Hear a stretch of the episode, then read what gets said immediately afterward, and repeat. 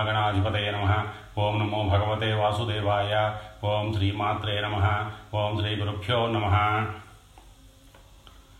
శ్రీదేవి భాగవతం డెబ్భై ఏడవ భాగం. నారద ఇంకా చంద్రాది గ్రహాల గమనం గురించి చెబుతాను. ఆలకించు. ఇది చాలా చిత్రంగా ఉంటుంది. వీటి గతులను బట్టి మానవులకు శుభాశుభ నిదర్శనాలు లభిస్తూ ఉంటాయి. కుమ్మరి చక్రం తిరుగుతూ ఉంటే దాని మీద వాలిన కీటకాలు కూడా తిరిగినట్లు సూర్యుడితో కలిసి ఈ కాలచక్రంలో గ్రహరాశులన్నీ తిరుగుతూ ఉంటాయి. మేరువుకి ప్రదక్షిణం చేస్తూ ఉంటాయి. స్వకీయము పరరాశి సంచారము అనే గ్రహాలకు అన్నింటికీ రెండు గతులు ఉన్నాయి. ఆది పురుషుడు భగవానుడు లోకభావనుడు నారాయణుడు అఖిలాధారుడు అయిన సూర్యుడు లోకాలకు శుభం కలిగించడం కోసం కర్మ విశుద్ధి నిమిత్తం త్రయీమయుడై తనంత తాను ఇలా సంచరిస్తూ ఉంటాడు. వసంతాది ఋతువులకు ఆయా లక్షణాలను ప్రసాదిస్తూ ఉంటాడు. శ్రద్ధాభక్తులతో అర్చించేవారు యజ్ఞయాగాదులు చేసేవారు యశస్సు శ్రేయస్సులు పొందుతున్నారు. కాలచక్రగతుడై పన్నెండు రాసులలోనూ సంచరిస్తూ పన్నెండు నెలలను కల్పిస్తున్నాడు. ప్రతి మాసానికి శుక్ల కృష్ణ పక్షద్వయం ఉంది. దివారాత్రాలు ఉన్నాయి. ఇరవై ఏడు నక్షత్రాలలో సపాద నక్షత్ర ద్వయానికి ఒక రాశి అని పేరు. ఒక్కొక్క నక్షత్రానికి నాలుగు పాదాలు అంటే తొమ్మిదేసి పాదాలు ఒక్కొక్క రాశి. అశ్వని భరణి కృత్తిక మొదటి పాదం మేషరాశి. ఇలాగా. సంవత్సరంలో ఆరవ అంశానికి ఒక ఋతువు అని పేరు. మూడు ఋతువులు ఒక ఆయనం ఉత్తరాయణం దక్షిణాయనం అని సంవత్సరానికి రెండు భాగాలు. సూర్యుడి మంద శీఘ్ర సమగతులను బట్టి సంవత్సరాల్లో ఐదు రకాల భేదాలు ఉన్నాయి. సంవత్సరం పరివత్సరం ఇడావత్సరం అనువత్సరం ఇద్వత్సరం అని వాటి పేర్లు. చంద్రుడు సూర్యరశ్మికి లక్ష యోజనాల దూరంలో ఊర్ధ్వంగా ఉన్నాడు. ఇతడు ఓషధీనాథుడు. పక్షద్వయంతో మాసకాలాన్ని భుజిస్తాడు. ఇతడు సూర్యుడి కన్నా శీఘ్రగతి. ఇతడు ఆయా నక్షత్రాలతో కూడి ఉండడం కారణంగా పన్నెండు మాసాలకు పేర్లు ఏర్పడుతున్నాయి. పెరుగుతున్న కళలతో దేవతలకు క్షీణిస్తున్న కళలతో పితృదేవతలకు ఇతడు ప్రీతి కలిగిస్తూ ఉంటాడు.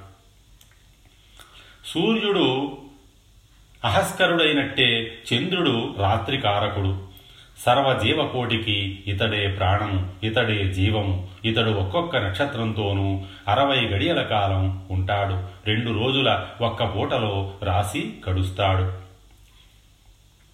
సూర్యుడికి సంవత్సరం పట్టే కాలచక్రాన్ని ఇతడు నెల రోజుల్లో పరిభ్రమిస్తాడు. ఇతడు అమృతధాముడు మనోమయుడు అన్నమయుడు దేవ పితృ మనుష్య సరీసృప తరులతాది సర్వప్రాణికోటికి ప్రాణప్రదుడు ఆప్యాయనశీలుడు కనుక ఇతడిని సర్వమయుడు అంటారు. ఈ చంద్రుడికి మూడు లక్షల యోజనాల దూరంలో మేరుకి ప్రదక్షిణంగా భచక్రం తిరుగుతూ ఉంటుంది. నక్షత్రాలన్నీ ఈ భచక్రంలోనే సంచరిస్తూ ఉంటాయి. అభిజిత్తు కూడా అక్కడే ఉంటుంది. దీనితో కలిపి నక్షత్రాల సంఖ్య ఇరవై ఎనిమిది. ఈ భచక్రానికి పైన రెండు లక్షల యోజనాల దూరంలో శుక్రుడు ఉన్నాడు. ఇతడు సూర్యుడికి ముందు వెనక తిరుగుతూ ఉంటాడు. శీఘ్ర మంద సమగతులు ఇతడికి ఉన్నాయి. ఇతడు లోకులకు సాధారణంగా శుభప్రదుడు. వృష్టి విష్టంభ శమనుడు. ఇతనికి రెండు లక్షల యోజనాల దూరంలో బుధగ్రహం ఉంది. శుక్రుడితో సమంగా సంచరిస్తూ ఉంటాడు. సౌమ్యుడు అతివాత అభ్రపాత అనావృష్టి ఆది భయాలకు సూచకం ఈ గ్రహం. ఇతడికి రెండు లక్షల యోజనాల ఎత్తున అంగారకుడు ఉన్నాడు. ఇతడు మూడేసి పక్షాలకు ఒక రాశిని అనుభవిస్తూ ఉంటాడు. ఇతడు వక్రుడు కాకపోతే శుభంకరుడే. ఇతడికి రెండు లక్షల యోజనాల దూరంలో బృహస్పతి అంటే గురువు ఉన్నాడు.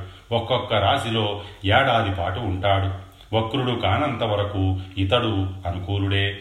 అటుపై రెండు లక్షల యోజనాల దూరంలో శనిగ్రహం ఉంటుంది. ఇతడు శనేశ్వరుడు మందగతి సూర్యపుత్రుడు ముప్పై నెలలకు కదులుతాడు. అంటే ఒక్కొక్క రాశిలోనూ రెండున్నర సంవత్సరాలు ఉంటాడు. ఇతడు సహజంగా అశుభదాయి. ఇతడికి పదకొండు లక్షల యోజనాల దూరంలో సప్తర్షి మండలం ఉంది. వీరు లోకాలకు ఎల్లవేళలా శుభం కోరుతూ ఆకాశంలో దక్షిణంగా తిరుగుతూ ఉంటారు. లోకానాంశం భావయంతో మునయ సప్తతే మునే. ఎత్త విష్ణుపదం స్థానం దక్షిణం క్రమతేచతే ఈ సప్తర్షి మండలానికి పైన పదమూడు లక్షల యోజనాల దూరంలో మహా భాగవతోత్తముడు లోకవందితుడు అయిన ధ్రువుడు ఉంటాడు.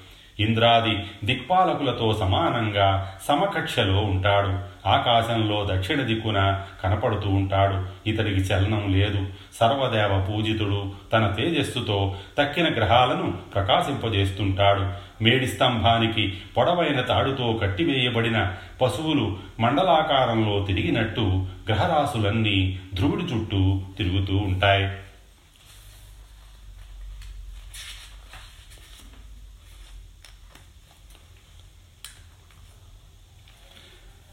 కాలచక్ర నియోజితాలైన గ్రహరాశులు అంతర్బహిర్ విభాగంతో ధ్రువుడు కేంద్ర బిందువుగా వాయు ప్రేరితాలై కదలాడుతూ ఉంటాయి. ఈ గ్రహాలన్నీ జీవకోటికి కర్మసారథులు. ఆకాశంలో డేగల్లాగా ఆకల్పాంతం కదులుతూ ఉంటాయి. నారద ఇలా ఈ జ్యోతిర్గణాలు ప్రకృతికి పురుషుడికి యోగాయోగాలను సమకూరుస్తూ నింగిలో విహరిస్తుంటాయే తప్ప ఎన్నటికీ నేలకు రాలిపోవు. యోగధారణ విద్యలో ఆరితేరిన వారు కొందరు ఈ జ్యోతిశ్చక్రాన్ని సింసుమార స్వరూపంగా అనుసంధానం చేస్తుంటారు. తలక్రిందులుగా కుండలీభూత శరీరులై ఉచ్ఛాగ్రంలో ధ్రువుణ్ణి సంభావన చేస్తారు. ఆంతర జ్యోతిశ్చక్రం కల్మషరహితుడైన ప్రజాపతి లాంగూలంలోనూ అగ్ని ఇంద్ర యమ ధాతృ విధాతృదేవతలు పుచ్ఛాంతంలోనూ కటి ప్రదేశంలో సప్తరుషులు కుడివైపున ఉత్తరాయణ గ్రహాలు ఎడమవైపున దక్షిణాయన గ్రహాలు స్థాపించబడతాయి. కుండలా భోగానికి ఇరువైపులా సమసంఖ్యలో అవయవాలు గ్రహాలు భావింపబడతాయి. అజవీధిని పృష్ఠభాగంలో ఆకాశాన్ని ఉదర భాగంలో పునర్వసు పుష్య నక్షత్రాలను కుడి ఎడమ తొడలలో ఆర్ద్ర శ్లేషలను కుడి ఎడమ పాదాలలో అభిజిత్తు ఉత్తరాషాఢలను కుడి ఎడమ ముక్కుపుటాలలో శృతి జలభాలను కుడి ఎడమ కన్నులలో ధనిష్ట మూల నక్షత్రాలను కుడి ఎడమ చెవులలో మఘ మొదలైన ఎనిమిది దక్షిణాయన నక్షత్రాలను ప్రాతిలోమ్యంగా వామపార్శ్వ భాగంలోనూ మృగశీర్షాదులైన ఎనిమిది ఉత్తరాయన నక్షత్రాలను ప్రాతిలోమ్యంగా దక్షిణ పార్శ్వభాగంలోనూ శతతార జ్యేష్ఠ నక్షత్రాలను కుడి ఎడమ భుజాలలోనూ అగస్తిని పైదవడలోనూ యముడిని క్రింది దవడలోనూ అంగారకుడిని ముఖభాగంలోనూ శనిని గుదభాగంలోనూ బృహస్పతిని మూపులోనూ అర్కుడిని వక్షస్థలంలోనూ నారాయణుడిని హృదయంలోను చంద్రుణ్ణి మనస్సులోను అశ్వినులను స్థనాలలోను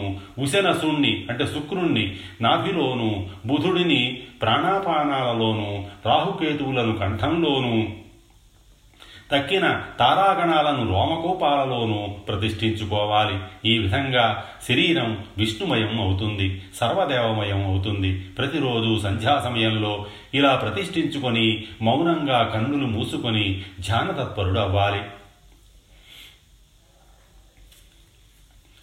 నమో జ్యోతిర్లోకాయ కాలాయ నిమిషాం పతయే మహాపురుషాయాభిధీమహి అని మంత్రాన్ని జపించాలి. ఇలా ముప్పొద్దులా చేసేవారికి గ్రహ నక్షత్ర తారా సంబంధమైన దోషాలు ఆది దైవికమైన పాపాలు నశిస్తాయి. తత్కాల సంభావాలైన సంభవాలైన పీడలు కూడా తొలగిపోతాయి. నారద మహర్షి సూర్యమండలానికి అయుత యోజనాల క్రిందుగా రాహుమండలం ఉంటుంది. అది ఒక నక్షత్రంలాగా సంచరిస్తూ ఉంటుంది. సూర్య చంద్ర గ్రహణాలకు ఈ రాహువే కారణం. ఇతడు సింహికాసుతుడు విష్ణుమూర్తి అనుగ్రహంతో అమరత్వాన్ని ఖేటత్వాన్ని పొందాడు. సూర్యుణ్ణి ఆచ్ఛాదించేటప్పుడు రవిబింబం కన్నా వెయ్యి రెట్లు విస్తరిస్తాడు. చంద్రుణ్ణి కబళించేటప్పుడు త్రయోదశ సహస్రంగా విస్తరిస్తాడు. పూర్ణిమ నాడే ఇతడికి చంద్రుడితో వైరం సూర్యచంద్రులకి దూరంగా ఉండి కబడిస్తూ ఉంటాడు. అప్పుడు విష్ణుమూర్తి తన చక్రాన్ని ప్రయోగిస్తాడు. ఆశ్చర్యచకితుడై ముహూర్త కాలంలో రాహువు తొలగిపోతాడు. దీన్నే విడుపు లేక ఉప ఉపరాగం అంటారు. ఈ గ్రహరాశులకు కింది భాగాన లోకాలు ఉన్నాయి. సిద్ధ చారణ విద్యాధర లోకాలు యోజనాయుత విఖ్యాతాలు పుణ్య నిషేవితాలు. వీటికి క్రిందుగా యక్ష రాక్షస పిశాచ ప్రేత భూత విహార లోకాలు ఉన్నాయి. వాయు సంచారం ఉన్నంత మేరకు అంతరిక్షం అంటారు. మేఘాలు పుట్టి సంచరిస్తున్న మేర కూడా ఇదే. అంతరిక్షం చ తత్ప్రోక్తం యావద్వాయు ప్రవాతి యావన్మేషాస్తతోద్యంతి తత్ప్రోక్తం జ్ఞానకోవిదై వీటికి నూరు యోజనాల కింది భాగంలో భూగోళం ఉంది. సుపర్ణ శ్యాన సారస హంసాది పక్షి నివహం భూమి మీద జన్మించి పైకి ఎగురుతున్నాయి. తక్కిన జీవరాశి భూమి మీద పుట్టి భూమి మీదనే నివసిస్తోంది. అధోలోకాల వర్ణన. ఈ భూగోళానికి కిందుగా ఏడు మహారంధ్రాలు ఉన్నాయి. ఒక్కొక్కటి ఐత యోజనాల విస్తీర్ణం. ఈ ప్రదేశాలు సర్వస్తు సుఖదాయకాలు. అతల వితల సుతల తలాతల మహాతల రసాతల పాతాళాలు అని వీటి పేర్లు. వీటినే బిలస్వర్గాలు అంటారు. వీటిలో ఆకాశ భాగం కూడా అధికమే. ఇవి కామ భోగ ఐశ్వర్య సుఖ సమృద్ధులకు నిలయాలు. నిత్యోద్యాన విహారాలకు సుఖాస్వాదాలకు ఆకరాలు. మహాబలశాలులైన దైత్యులు కాద్రవేయులు దానవులు భార్య పుత్ర మిత్ర సేవక బంధువర్గంతో కలిసి అనురక్తులై నిత్య ప్రముదితులై ఈ లోకాలలో నివసిస్తూ ఉంటారు. వీరంతా ఈశ్వర భక్తులు. వరగర్వితులు మహామాయావులు నిత్య సంతుష్టులు మాయాశక్తి సంపన్నుడైన మయుడు వీరికి పట్టణాలు నిర్మించాడు. మణి రత్న విభూషిత విచిత్ర భవన సమూహంతో వీధులతో విపణి వీధులతో గోపురాలతో సభామండపాలతో చత్వరాలతో సకల సౌందర్యాలకు శోభలకు నిలయాలు ఈ పట్టణాలు. పరులకు దుర్లభాలు దుష్ప్రవేశ్యాలు నాగ అసురజాతుల వారు జంటలు జంటలుగా విహరిస్తూ ఉంటారు. పావురాలు చిలకలు గోరింకలు కోలాహలంగా ఎగురుతూ ఉంటాయి. కృత్రిమ వేదికలు అనేకం రకరకాల పక్షుల బొమ్మలు యథార్థ స్ఫూర్తిని కలిగిస్తూ ఉంటాయి. ఉద్యానవనాలు సర్వఋతు సౌందర్య నిలయాలు క్రీడా గృహాలు లతాగృహాలు ధారాగృహాలు అనేకం లలనామణుల విలాసాలకు ఇవ నిలయాలు. ఫల పుష్ప శోభలతో మనస్సులకు ప్రసన్నతను కలిగిస్తాయి. సరోవరాలలో నీరు స్వచ్ఛంగా నిర్మలంగా ఉంటుంది. రకరకాల చేపలు కనువిందు చేస్తాయి. హంస సారస కారండవాది జలపక్షి సమూహాలు కలకూజితాలతో హృదయాలను రంజింపచేస్తాయి. ఈ సరస్సులలో ఉన్న పద్మాలు ఎన్ని రకాలో చెప్పలేం. కుముదాలు ఉత్పలాలు కలహారాలు నీలోత్పలాలు రక్తోత్పలాలు నిండుగా వికసించి పరిమళాలను పంచిపెడుతూ ఉంటాయి. జలచరాలు వాటిని తాకి కదుపుతూ ఉంటే వాటి మీద వాలిన తుమ్మెదలు జలపక్షులు కోలాహలంగా ఎగురుతూ ఉంటే సర్వేంద్రియ తర్పకంగా ఆకట్టుకుంటాయి. అమరలోకపు శోభను ధిక్కరించే సౌందర్యం ఈ పట్టణాలలో కనిపిస్తూ ఉంటుంది. ఇక్కడ రేయింబవళ్ళ తేడా లేదు. రాత్రిపూట చీకటి భయం లేదు. సర్ప శిరస్సుల మీద ఉండే అనర్ఘమణులు తమ కాంతులతో చీకట్లను పారద్రోలుతుంటాయి. అంతటా అన్ని వేళలా వేడిలేని వెలుగే ఈ లోకాల వారు ఆదివ్యాధులు ఎరగరు. ఔషధాలతో పని లేదు. ముసలితనం జుట్టు నెరసిపోవడం శరీరం ముడతలు పడడం రంగు మారడం చెమటలు పట్టడం కంపు కొట్టడం ఉత్సాహం తగ్గడం వగైరాలు వయోవస్థల మార్పులు ఎప్పుడూ వీరిని బాధించవు. మృత్యుభయం లేదు. నిత్య కళ్యాణం పచ్చతోరణంగా వీరి జీవితాలు సాగుతూ ఉంటాయి. కాకపోతే వీరికి ఉన్నదల్లా సుదర్శన చక్ర భయం ఒక్కటే. అది ఇక్కడి దైతేయాంగనలకు గర్భస్రావాలు కలిగిస్తూ ఉంటుంది. బ్రహ్మపుత్ర అతలము అనే మొదటి బిలంలో మయపుత్రుడు బలుడు అనేవాడు ఉంటున్నాడు. అతడు అఖర్వ గర్వ సమన్వితుడు. సర్వార్థ సాధకాలైన తొంభై ఆరు మాయా విద్యలను ఇతడు సృష్టించాడు. ఇతడు ఆవులిస్తే చాలు ముల్లోకాలను సమ్మోహపరచగలిగిన కామినీమణులు ఆవిర్భవిస్తారు. వారంతా స్వేచ్ఛా విహారిణులై అక్కడికి వచ్చే పురుషులనందరినీ లోపరుచుకుంటూ ఉంటారు. హాటక రసంతోనూ విలాస విభ్రమాలతోనూ చిరునవ్వుల పలకరింతలతోనూ కౌగిటి పులకరింతలతోనూ రమింపజేస్తూ ఉంటారు. వీరంతా తల్లిదండ్రులు లేని స్వతంత్రురాండ్రు. వీరు కలిగించే ఆనంద పారవశ్యంతో అక్కడికి చేరిన ప్రతివాడు నేనే మహానుభావుణ్ణి నేనే మహేశ్వరుణ్ణి నేనే సిద్ధుడిని నేనే గజకోటి బలశాలిని అని తనకు తాను మురిసిపోతూ ఉంటాడు మదాంధుడైపోతాడు. ఇది అతలంలో పరిస్థితి. ఇక రెండవది వితలం. ఇందులో శివుడు హాటకేశ్వర నామధేయంతో ప్రమథగణ పరివేష్టితుడై విరాజిల్లుతూ ఉంటాడు. బ్రహ్మదేవుడి సృష్టిని విజృంభింపజేయడం కోసమని భవానీ సహితుడై విహరిస్తూ ఉంటాడు. సకల దేవతలతోనూ పూజలు అందుకుంటూ ఉంటాడు. ఈ వితలంలో హాటకీ నది ప్రవహిస్తూ ఉంటుంది. అది శివుడి వీర్యంతో ఏర్పడిన నది. గాలికి కదులుతున్న మంటలాగా కనిపిస్తుంది ఈ ప్రవాహం. దీని నుంచి హాటకం అనే పేరు కలిగిన బంగారం లభిస్తుంది. దీనితో భూషణాలు చేయించుకొని దైత్యాంగనలు ధరిస్తూ ఉంటారు. అతలానికి కింద వితలమైతే వితలానికి కింద మరో మహాబిలం ఉంది. అది సుతలం. దీనికి అధిపతి విరోచన సుతుడైన బలిచక్రవర్తి దేవేంద్రుడికి ప్రియం చెయ్యడం కోసమని త్రివిక్రముడు బలిని ఈ సుతలానికి అణగదొక్కాడు. త్రైలోక్యాధిపత్యాన్ని ఓడగొట్టి ఇంద్రుడికి కట్టబెట్టాడు. కానీ రాజ్యలక్ష్మి ఇంద్రుడిని వరించలేదు బలిచక్రవర్తిని త్యజించలేదు.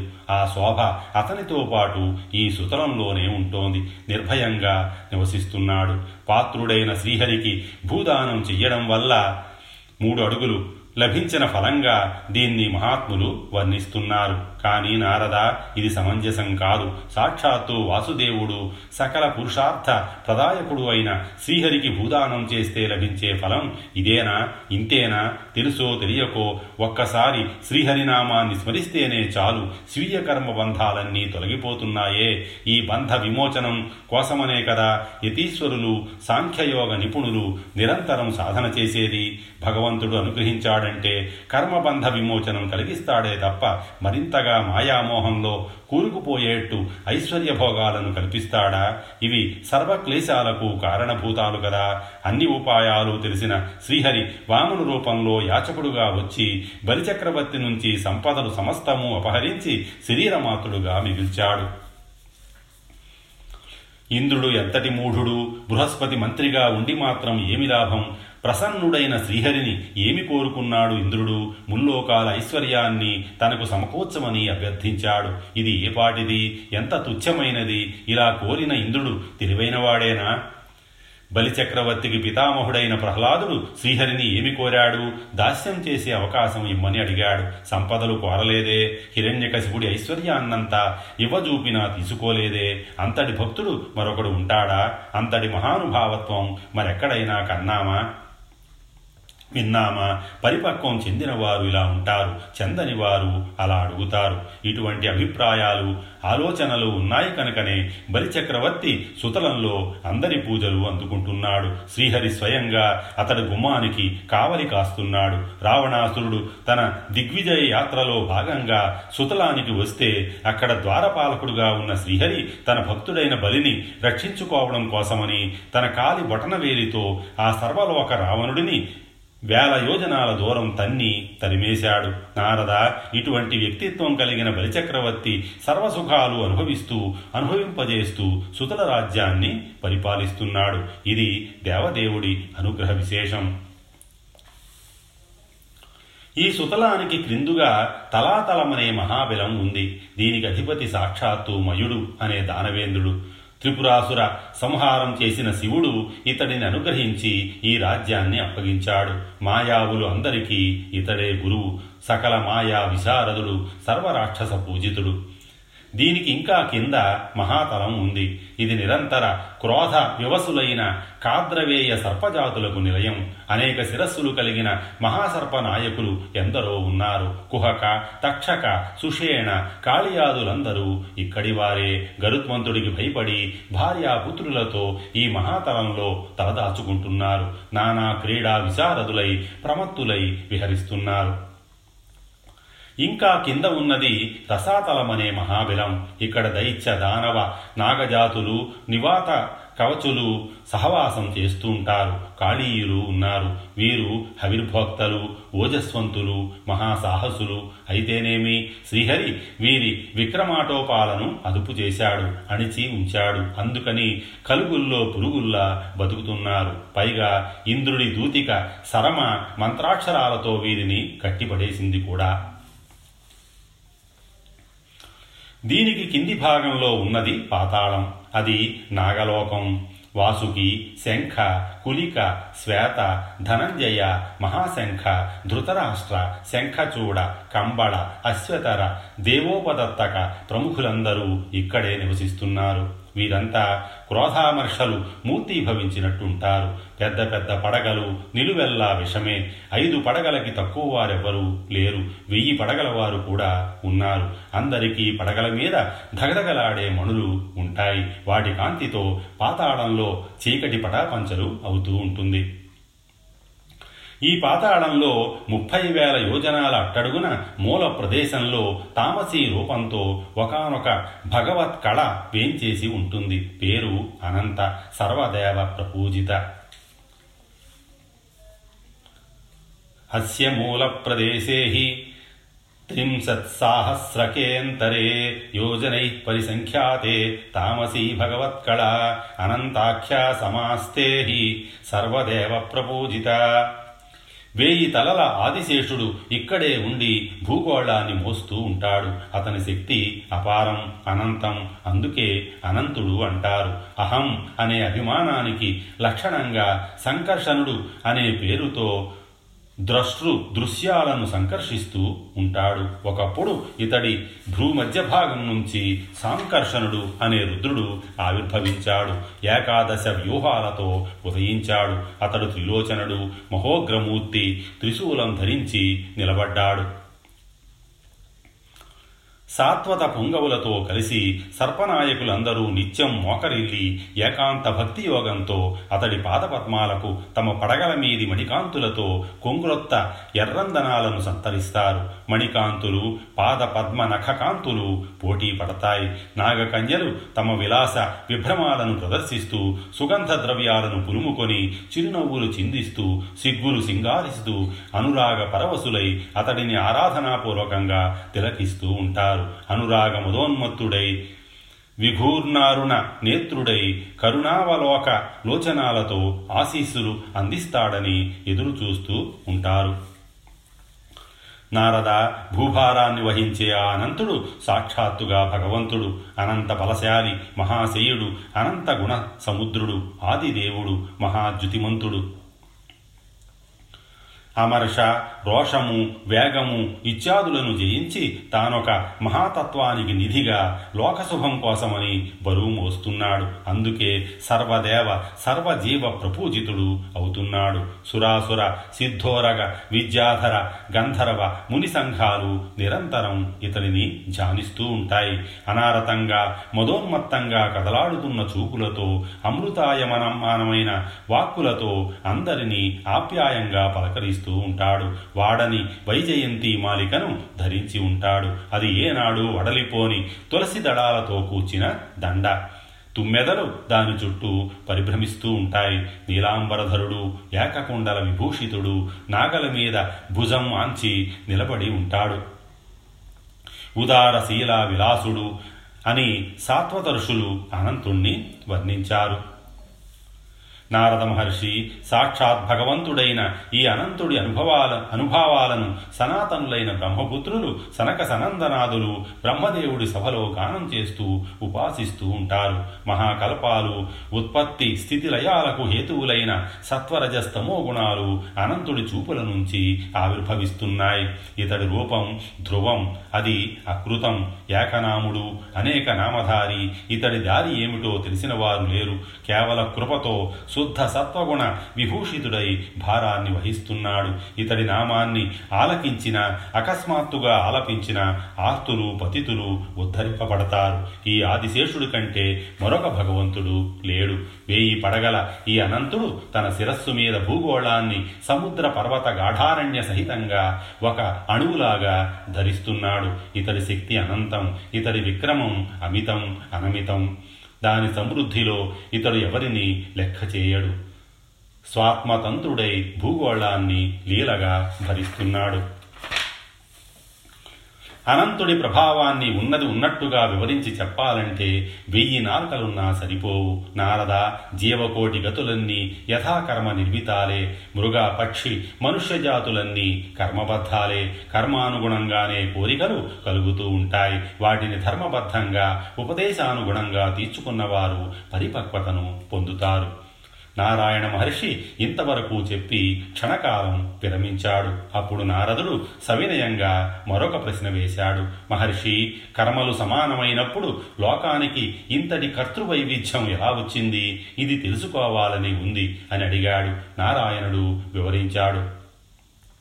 నారదముని కర్మను ఆచరించే కర్తకు ఉన్న శ్రద్ధను బట్టి గతి వైవిధ్యం ఏర్పడుతూ ఉంటుంది. గుణత్రయ ప్రభావం వల్ల వాటి ఫలాలలో భేదం ఏర్పడుతుంటుంది. కర్మాచరణంలో సాత్విక శ్రద్ధను వహించినట్టయితే కర్త ఎప్పుడు సుఖపడతాడు. రాజస శ్రద్ధకు ఫలితం దుఃఖమే. తామస శ్రద్ధకు దుఃఖిత్వంతో పాటు మూఢత్వం కూడా ఫలితమవుతుంటుంది. ఇలా శ్రద్ధలో ఉండే తారతమ్యాలను బట్టి వాటి ఫలాలలో వైచిత్ర్యం ఏర్పడుతూ ఉంటుంది. స్వస్తి శ్రీ ఉమామహేశ్వర పరబ్రహ్మార్పణమస్తు.